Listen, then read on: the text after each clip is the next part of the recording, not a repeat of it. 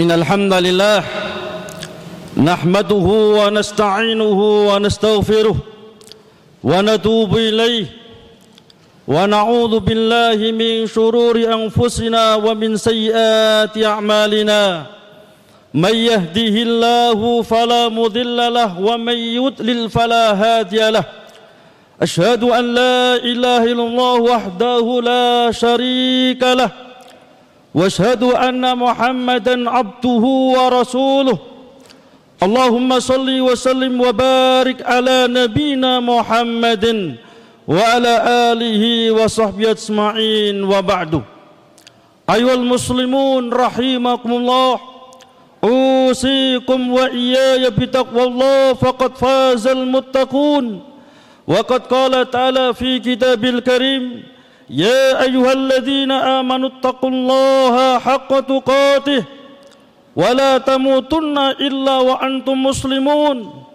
وقال يا أيها الذين آمنوا اتقوا الله وقولوا قولا سديدا. يسل لكم أعمالكم ويغفر لكم ذنوبكم. ومن يطع الله ورسوله فقد فاز فوزا عظيما. وقال في آية أخرى يا أيها الناس اتقوا ربكم الذي خلقكم من نفس واحدة وخلق منها زوجها وبث منهما رجالا كثيرا ونساء واتقوا الله الذي تساءلون به والأرحام إن الله كان عليكم رقيبا أما بعد Sidang jemaah rahimakumullah Alhamdulillah kita memuji dan bersyukur kepada Allah Subhanahu wa taala atas melimpah nikmat dan karunia yang telah Allah limpahkan kepada kita. Kewajiban kita sebagai hamba-hamba Allah yang telah banyak dengan nikmat dan karunia oleh Allah harus banyak mensyukuri nikmat dengan cara meningkatkan iman dan takwa kepada Allah Subhanahu wa taala sekaligus mempergunakan nikmat yang Allah berikan di dalam mentaati Allah Subhanahu wa taala. Salawat dan salam Semoga tetap tercurahkan pada junjungan Nabi kita Muhammad sallallahu alaihi wasallam kepada keluarga beliau, para sahabat beliau dan umat yang senantiasa istiqamah di dalam menempuh jejak beliau yaumil qiyamah. Sidang jamaah jemaah rahimakumullah merupakan nikmat yang sangat besar, nikmat yang sangat penting yang Allah berikan kepada kita. Allah berikan maunah kepada kita. Allah berikan pertolongan kepada kita. Allah berikan inayah Allah berikan bimbingan kepada kita agar kita bisa beribadah kepada Allah melaksanakan ketaatan ketaatan kepada Allah Subhanahu wa taala sekaligus memperbanyak ibadah dan ketaatan kepada Allah Subhanahu wa taala. Tetapi jamaah rahimakallah, ada sesuatu yang lebih penting yang harus kita ilmui, yang harus kita ketahui bagaimana cara menjaga agar ibadah, amal ibadah yang telah kita lakukan di hadapan Allah Subhanahu wa taala tidak tergugurkan, tidak terbatalkan. Karena di sana ada beberapa perkara ketika dilakukan seorang hamba amal ibadah itu akan digugurkan oleh Allah. Amal ibadah itu akan dihapus dan dibatalkan oleh Allah Subhanahu wa taala. Maka benar kata Imam Ibnul Qayyim Al-Jauzi dalam kitab Wabilus Sayyib Minal Kalami Tayyib belum mengatakan walaysa sa'nu fil amal innama sa'nu fi hifdil amal mimma yufsiduhu wa yuhbituhu. Sesungguhnya bukan yang paling penting itu banyaknya amal tapi lebih penting daripada itu. Bagaimana cara menjaga amal ibadah yang telah kita lakukan jangan sampai tergugurkan jangan sampai dibatalkan oleh Allah Subhanahu wa taala. Sidang jemaah-jemaah rahimakumullah ada beberapa perkara ketika itu dilakukan seorang hamba maka ibadah dia yang selama ini dia lakukan mungkin bertahun-tahun mungkin puluhan tahun akan dihapus oleh Allah Subhanahu wa taala. Yang pertama jamaah rahimakumullah amalan yang bisa membatalkan amal ibadah seorang hamba adalah ketika seorang hamba itu keluar dari agama Islam murtad dari agama Allah Subhanahu wa taala. Allah Subhanahu wa taala berfirman di dalam surat Al-Baqarah ayat 217 Allah firmankan wa may yartadid minkum an dinihi fayamut wa huwa kafirun. Faulaika ya faulaika habitat a'malum fid dunya wal akhirah. Wa ulaika ashabun nar hum fiha khalidun. Allah Subhanahu wa taala berfirman di dalam surat Al-Baqarah ayat 217 barang siapa yang murtad barang siapa yang keluar dari agama Allah Subhanahu wa taala kemudian dia mati dan dalam keadaan kekufurannya ini. Kata Allah faulaika habitat a'malum fid dunya wal akhirah. Mereka lah orang-orang yang akan dihapus oleh Allah. Semua kebaikan-kebaikan dia di dunia bahkan nanti di yaumil akhirah. Wa ulaika ashabun nar. Dan mereka lah penghuni neraka. Dan mereka kekal di dalamnya. Allah Subhanahu wa taala juga telah berfirman di dalam surat Al Imran ayat ke-85 Allah berfirman wa may yabtaghi ghairil islami dina fala yuqbala minhu wa huwa fil akhirati minal khasirin. Barang siapa menganut barang siapa memeluk agama selain Islam kata Allah fala yuqbala minhu. Allah tidak akan pernah berkenan menerimanya menerima amal ibadahnya. Wa huwa fil akhirati minal khasirin. Dan dia di akhirat kelak termasuk orang-orang yang merugi Kemudian yang kedua jamaah rahimakallah merupakan amalan yang bisa membatalkan ibadah kita. Di sisi Allah Subhanahu wa taala ada ketika seseorang berbuat sirkul akbar berbuat sirkul akbar. Allah Subhanahu wa taala berfirman di dalam surat Az-Zumar ayat 65 walaqad uhiya wa ilal ladzina min qablika la in asrakta la yahbatanna amaluka wala minal khasirin. Dan sungguh telah aku wahyukan kepada engkau Muhammad dan para nabi sebelum engkau Muhammad. La in asrakta la yahbatanna amaluka. Kalau engkau berbuat syirik maka akan aku hapus seluruh amal kebajikanmu. Dan sungguh termasuk engkau ada orang-orang yang merugi. Para nabi dan para rasul diberikan suatu peringatan oleh Allah Andai saja mereka berani berbuat syirik akan dihapus semua amal kebajikannya. Apalagi kita bukan seorang nabi, bukan seorang rasul. Disebutkan di dalam surat Al-Maidah ayat 72 Allah Subhanahu wa taala berfirman, "Innahu may yusyrik billah faqad haramallahu alil jannah wa ma'wahu nar wa ma lidh-dhalimin min ansar." Sesungguhnya Barang siapa yang berbuat syirik kepada Allah, Allah haramkan dia untuk masuk surga dan tempat kemudian di neraka dan tidak ada penolong atas orang-orang yang dolim semacam ini. Kemudian yang ketiga jamaah rahimakallah termasuk perkara yang bisa membatalkan amal ibadah kita di sisi Allah Subhanahu wa taala ada ketika kita riya. Ketika kita riya, ketika kita sum'ah beribadah kepada Allah melaksanakan ketaatan kepada Allah mengharapkan pujian manusia mengharapkan junjungan manusia menghadap mengharapkan penghormatan manusia bukan mengharap ridha Allah Subhanahu wa taala. Nabi kita Muhammad sallallahu alaihi wasallam telah bersabda innama akhfafu alaikum ma akhafu alaikum asrkul asghar. Sesuatu yang paling aku khawatirkan atas kalian terjadi pada kalian ada asrkul asghar syirik kecil Qalu Wa ma huwa asrikul asghar ya Rasulullah? Para sahabat bertanya Ya Rasul Apa yang dimaksud dengan sirkul asghar ya Rasul? Qala arya Sirkul asghar ada riya. Ketika kita ibadah kepada Allah Melaksanakan ketaatan kepada Allah Dalam rangka untuk disanjung manusia Dipuji manusia Dan untuk mendapatkan penghormatan manusia Bukan mencari Allah bukan mencari pahala Allah Subhanahu wa taala. Kadang-kadang zahirnya baik. Zahirnya suatu, suatu kebaikan. Tetapi niat yang buruk akan menyebabkan ibadah itu dibatalkan oleh Allah Subhanahu wa taala. Bahkan Nabi kita Muhammad SAW juga telah bersabda, "Ala ukhbiruka Apakah aku mau engkau aku sebutkan kepada engkau sesuatu yang lebih aku takutkan menal masih dajjal dari keluarnya dajjal. Maka qalu bala ya Rasulullah sallallahu iya ya Rasul. Maka Nabi bersabda sesuatu yang lebih aku takutkan atas kalian melebihi keluarnya Al-Masih Dajjal. Melebihi keluarnya Dajjal adalah asyirkul khafi syirik yang tersembunyi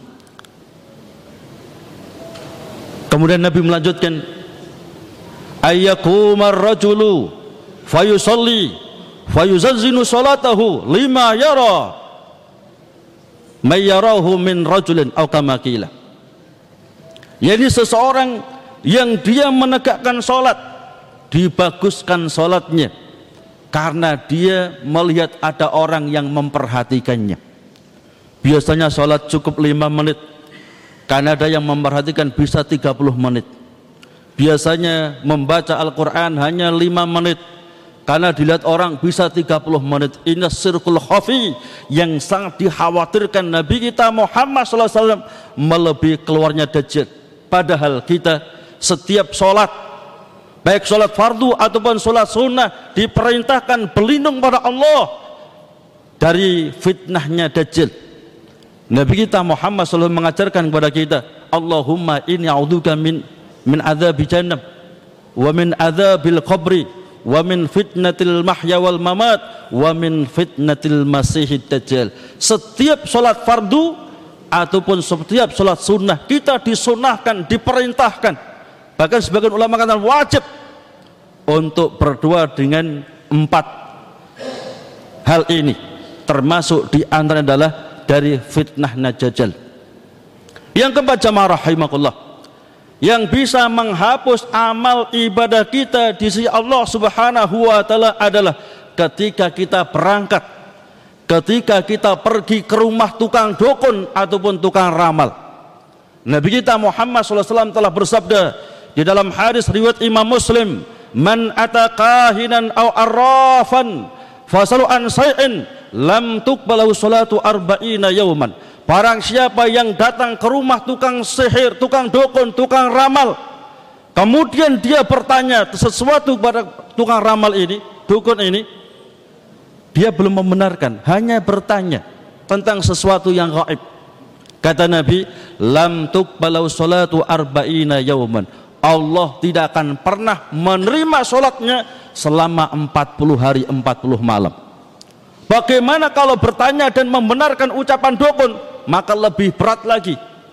Disebutkan dalam hadis riwayat Imam Abu Dawud Imam Al-Bajar dengan sanad yang sahih bahkan Ahmad ini hambal dengan sanad yang hasan. Nabi kita Muhammad SAW telah bersabda man ata kahinan aw arrafan fasalu an say'in wa saddaqa bima ahbara faqad kafara bima unzila ala Muhammadin Barang siapa datang ke dukun, datang kepada tukang ramal, dia bertanya kepadanya bahkan membenarkan ucapannya. Kata Nabi berarti dia adalah kufur dengan ajaran Nabi Muhammad sallallahu alaihi wasallam. Kemudian selanjutnya yakni yang kelima jamaah rahimakumullah termasuk perbuatan perkara yang bisa menghapus amal ibadah kita adalah ketika seseorang meminum khamar Nabi kita Muhammad SAW telah bersabda Man saribal hamra lam tuqbalau salatu arba'ina sobahan hadis riwayat Imam At-Tirmidzi dan belum mensahihkan hadis ini. Bahkan juga disahihkan oleh Syekh Nasruddin Al-Albani Al-Albani. Kata Nabi kita Muhammad SAW barang siapa yang meminum khamar maka Allah akan tolak solatnya selama 40 hari 40 malam Bahkan disebutkan dalam hadis Imam Bukhari dan juga Muslim, "Man saibal hamra fitunya walam yatub khurimaha fil akhirah." Barang siapa yang meminum khamar di dunia dan dia tidak mau bertobat dari perbuatan ini, maka nanti di hari akhirat dia diharamkan untuk meminum khamar. Barang siapa yang memenuhi khamar di dunia dan dia tidak mau bertobat maka nanti di hari akhirat dia akan diharamkan untuk minum khamar aku qouli hadza wastaghfirullah innallaha wal ghafurur rahim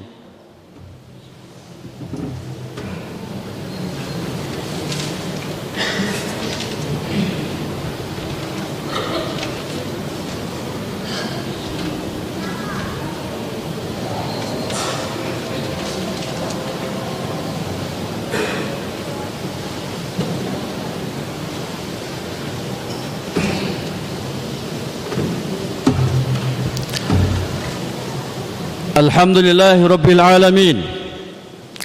وبه نستعين على أمور الدنيا والدين. والصلاة والسلام على أشرف الأنبياء والمرسلين. نبينا وحبيبنا وشافينا وقرة أعيننا محمد وعلى آله وصحبه أجمعين وبعد. Kemudian yang keenam jamaah rahimakumullah. Suatu hal yang bisa membatalkan amal ibadah kita di sisi Allah Subhanahu wa taala yang keenam adalah ketika seseorang meninggalkan salat asar dengan sengaja. Allah Subhanahu wa taala berfirman dalam Al-Qur'anul Karim, "Hafidhu 'ala sholawat was salatil wusta wa qumu lillahi qanitin."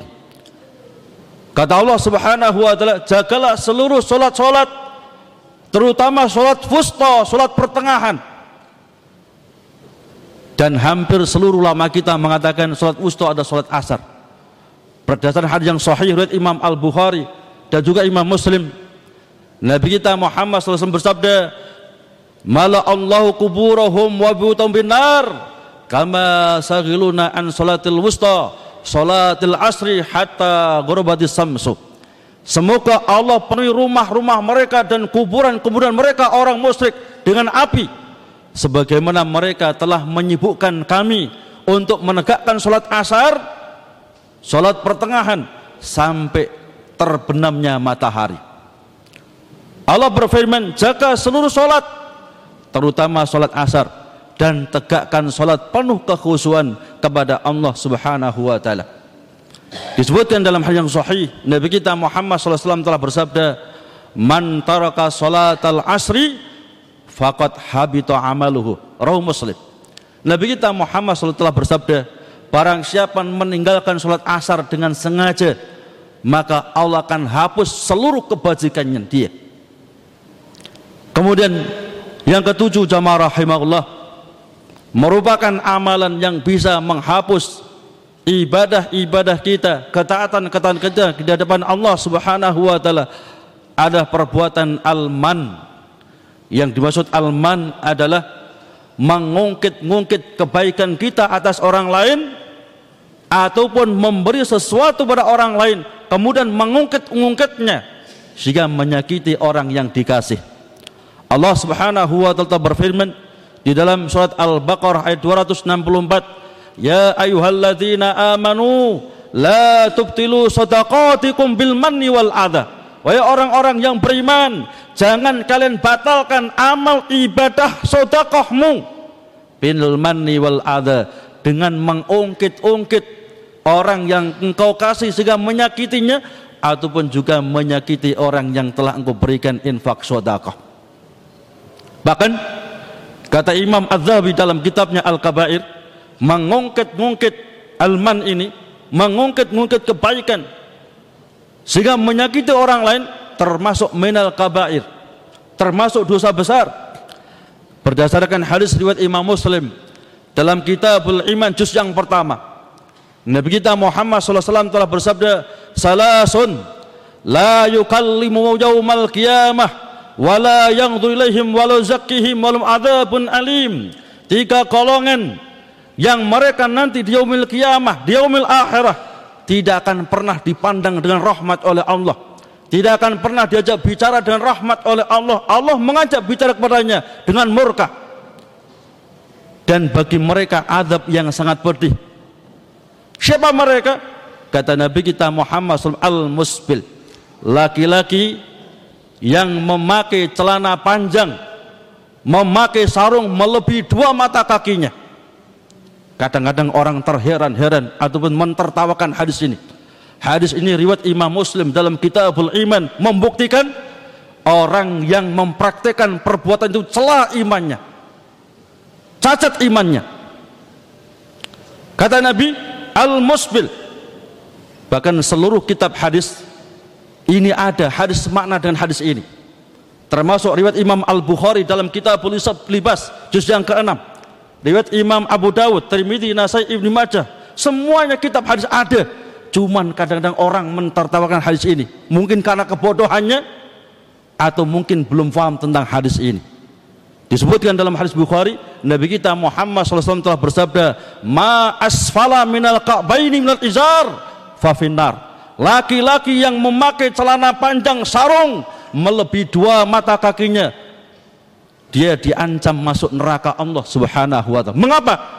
Karena itu bentuk kesombongan kepada Allah dan Rasulnya Muhammad SAW sebagai seorang wanita yang dia keluar dari rumahnya dengan tanpa memakai jilbab dengan tanpa menutup auratnya itu sombong kepada Allah dan Rasulnya. Sebagaimana laki-laki memakai celana panjang melebihi dua mata kakinya memakai sarung melebihi dua mata kakinya itu sombong kepada Allah dan Rasulnya Muhammad Sallallahu Alaihi Wasallam yang pertama adalah al-musbil. Yang kedua al-manan. Orang yang memberikan sesuatu kepada orang lain kemudian mengungkit-ungkit sehingga menyakiti orang lain. Yang ketiga wal munafiku sil atau bil halafil kadib. Seorang pedagang untuk melariskan dagangannya dia sumpah-sumpah palsu. Sehingga Imam Az-Zahabi memasukkan isbal, memasukkan alman dan juga memasukkan pedagang yang sumpah-sumpah palsu dalam kabairud dunub dalam kitabnya Al-Kabair. Yang terakhir jamaah termasuk yang bisa menghapus amal ibadah kita di sisi Allah Subhanahu wa taala adalah ketika kita lancang kepada baginda Nabi kita Muhammad wasallam. Termasuk mengangkat suara melebihi suara Nabi kita Muhammad wasallam. Allah Subhanahu wa taala berfirman dalam surat Al-Hujurat wala tarfa'u aswatakum fawqa sautin nabi wala tadharu bil qawlu kajahri ba'dikum li ba'din an tahbatu amalukum wa antum la tas'urun Allah telah berfirman jangan angkat suaramu melebihi suara nabi dan juga jangan mengeraskan suara melebihi suara Nabi Muhammad SAW antah batu amalukum wa antum la tas'urun bisa jadi mengangkat suara tidak beradab dengan Nabi akan menghapus amal ibadahmu. Sedangkan engkau nggak merasa amal ibadahmu telah dihapus oleh Allah subhanahu wa ta'ala. Bahkan termasuk kelancangan yang paling lancang. Ketika datang hadis yang sahih kita menolaknya kita tidak mengakuinya karena menyelisih akal kita. Atau mungkin nggak cocok dengan hawa nafsu kita. Termasuk masalah isbal tadi. Berapa banyak orang yang mentertawakan padahal hadis dipastikan sahih. Nggak ada khilaf banyak ulama. Nggak ada khilaf banyak ulama tentang hadis ini sahih. Memang ada lafaz yang lain.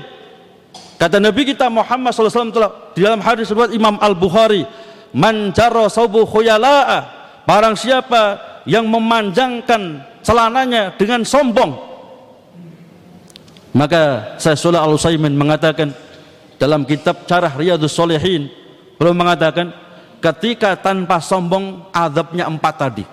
Kalau ditambahi sombong maka empat ditambah kesombongannya. Adabnya malah lima. Termasuk bentuk kelanjangan adalah menentang menolak hadis yang sahih yang betul-betul disampaikan baginda Nabi kita Muhammad sallallahu alaihi wasallam. Termasuk bentuk kelancangan pula orang yang beribadah melaksanakan ketaatan kepada Allah tetapi tanpa mengikut menyontoh ajaran Nabi kita Muhammad sallallahu alaihi wasallam. Berapa banyak orang yang mau taat kepada Allah tapi dia nggak mau nyontoh praktek Nabi. Sehingga bersolawat yang asalnya sholat itu ibadah yang luar biasa. Allah telah berfirman, Inna Allah wa malaikatahu yusalluna ala nabi Ya ayyuhalladzina amanu sallu alaihi wa sallimu taslima. Salawat itu sesuatu yang diajarkan oleh Allah.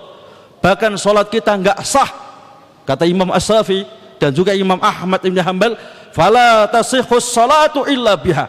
Enggak sah salat kita ini tanpa ada salawat kepada Nabi kita Muhammad sallallahu alaihi wasallam. Cuman kadang-kadang orang lebih semangat ketika bersolawat dengan kepada Nabi dengan sesuatu yang tidak dicontohkan Nabi kita Muhammad SAW. Orang bersolawat kepada Nabi pasti ada pahalanya, pasti diangkat derajatnya, tetapi dengan cara yang diajarkan Nabi kita Muhammad wasallam. Tidak boleh membuat aturan yang baru. Karena begitu banyaknya orang bersolawat dengan jungkir wali sampai pingsan, sampai kesurupan.